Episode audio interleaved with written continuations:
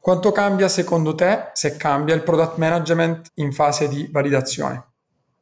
Innanzitutto cambia, eh, cambia tantissimo. Diciamo, riprendiamo le tre fasi del prodotto, quindi problem, solution fit, product market fit e la, parte, la, fase di, la fase di scaling. La parte di validazione viene prima di quella del product market fit, quindi tipicamente viene identificata diciamo, tale fase come product management in pre-product market fit, in cui diciamo, il tuo obiettivo è costantemente quello di validare le ipotesi più rischiose del tuo piano. Quindi, uh, se vuoi, è proprio l'opposto rispetto a quello che, che, si legge nei libri di product management, perché tu non hai ancora, spesso non hai metriche, spesso non hai un team completo, eh, hai veramente pochissimo e se sei in una startup, in Italia magari, hai veramente poche risorse a disposizione. È la mia fase preferita, cioè, è proprio quello che, che, a me personalmente piace fare, quindi stare dentro un problema e capire se tutto quello che avevamo in testa si può trasformare in un prodotto per cui qualcuno sarà disposto a pagare oppure rimane soltanto un'ipotesi che era nella mia testa e per quanto tale ha zero valore.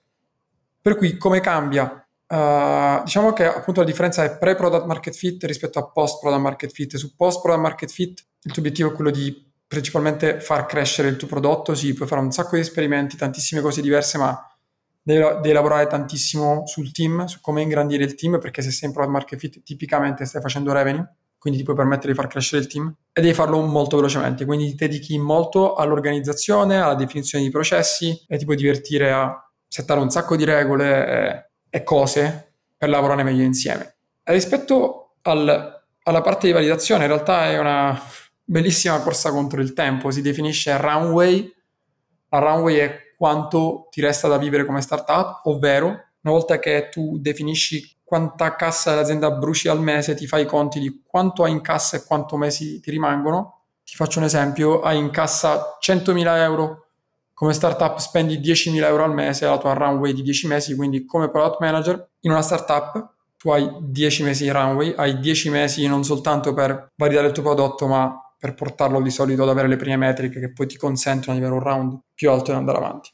Piccola precisazione, spesso ma non sempre, nella fase iniziale di una startup tu hai il founder o altre persone che assumono questo ruolo, non hai un product manager dedicato, tipicamente. Chiaramente la validazione non è riferita soltanto a una startup, può essere su delle funzionalità, però il processo è abbastanza simile, per cui dipende da, dalla fase in cui sei, se sei in una fase di idea, quindi di, per esempio di customer discovery, di customer validation, ovvero sei in una fase totalmente esplorativa o sei in una fase di, in cui hai già un'idea abbastanza chiara e vuoi capire se funziona o meno.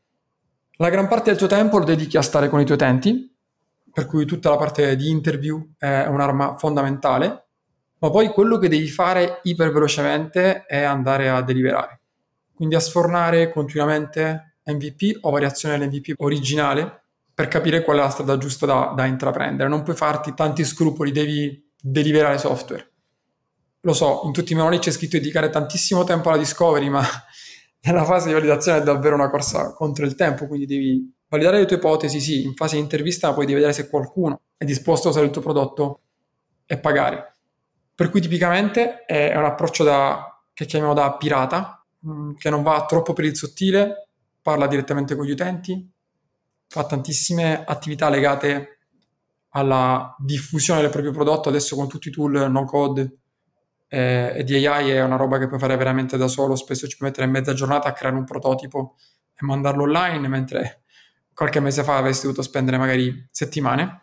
Ecco però il tuo problema principale, dal mio punto di vista, è capire quando la tua ipotesi è validata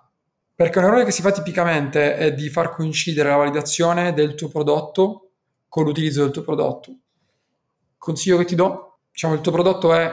tra virgolette, validato soltanto se un numero minimo di persone è disposto a pagare per quel prodotto. Consiglio, parti sempre dagli early adopter, perché gli early adopter sono coloro che per primi useranno il tuo prodotto, perché? Perché il tuo prodotto all'inizio farà schifo, sarà totalmente imperfetto, quindi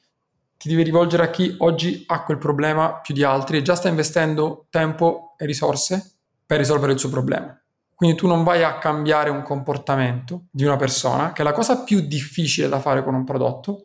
vai soltanto a dargli un'alternativa che è migliore di quella che sta utilizzando. E L'early adopter non compra il tuo prodotto in quanto prodotto perfetto,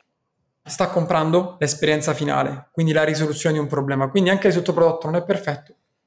l'early adopter, prima di altri, potrà usare il tuo prodotto. Soltanto in fase un po' più avanzata, quindi dopo questa prima curva di adozione, potrai aggiungere tutto quello che avevi in testa e che renderà il tuo prodotto un successo globale. Perché chiaramente per prendere l'altra parte di utenti dovrai aggiungere tutto ciò che renda molto più fluido uh, l'utilizzo,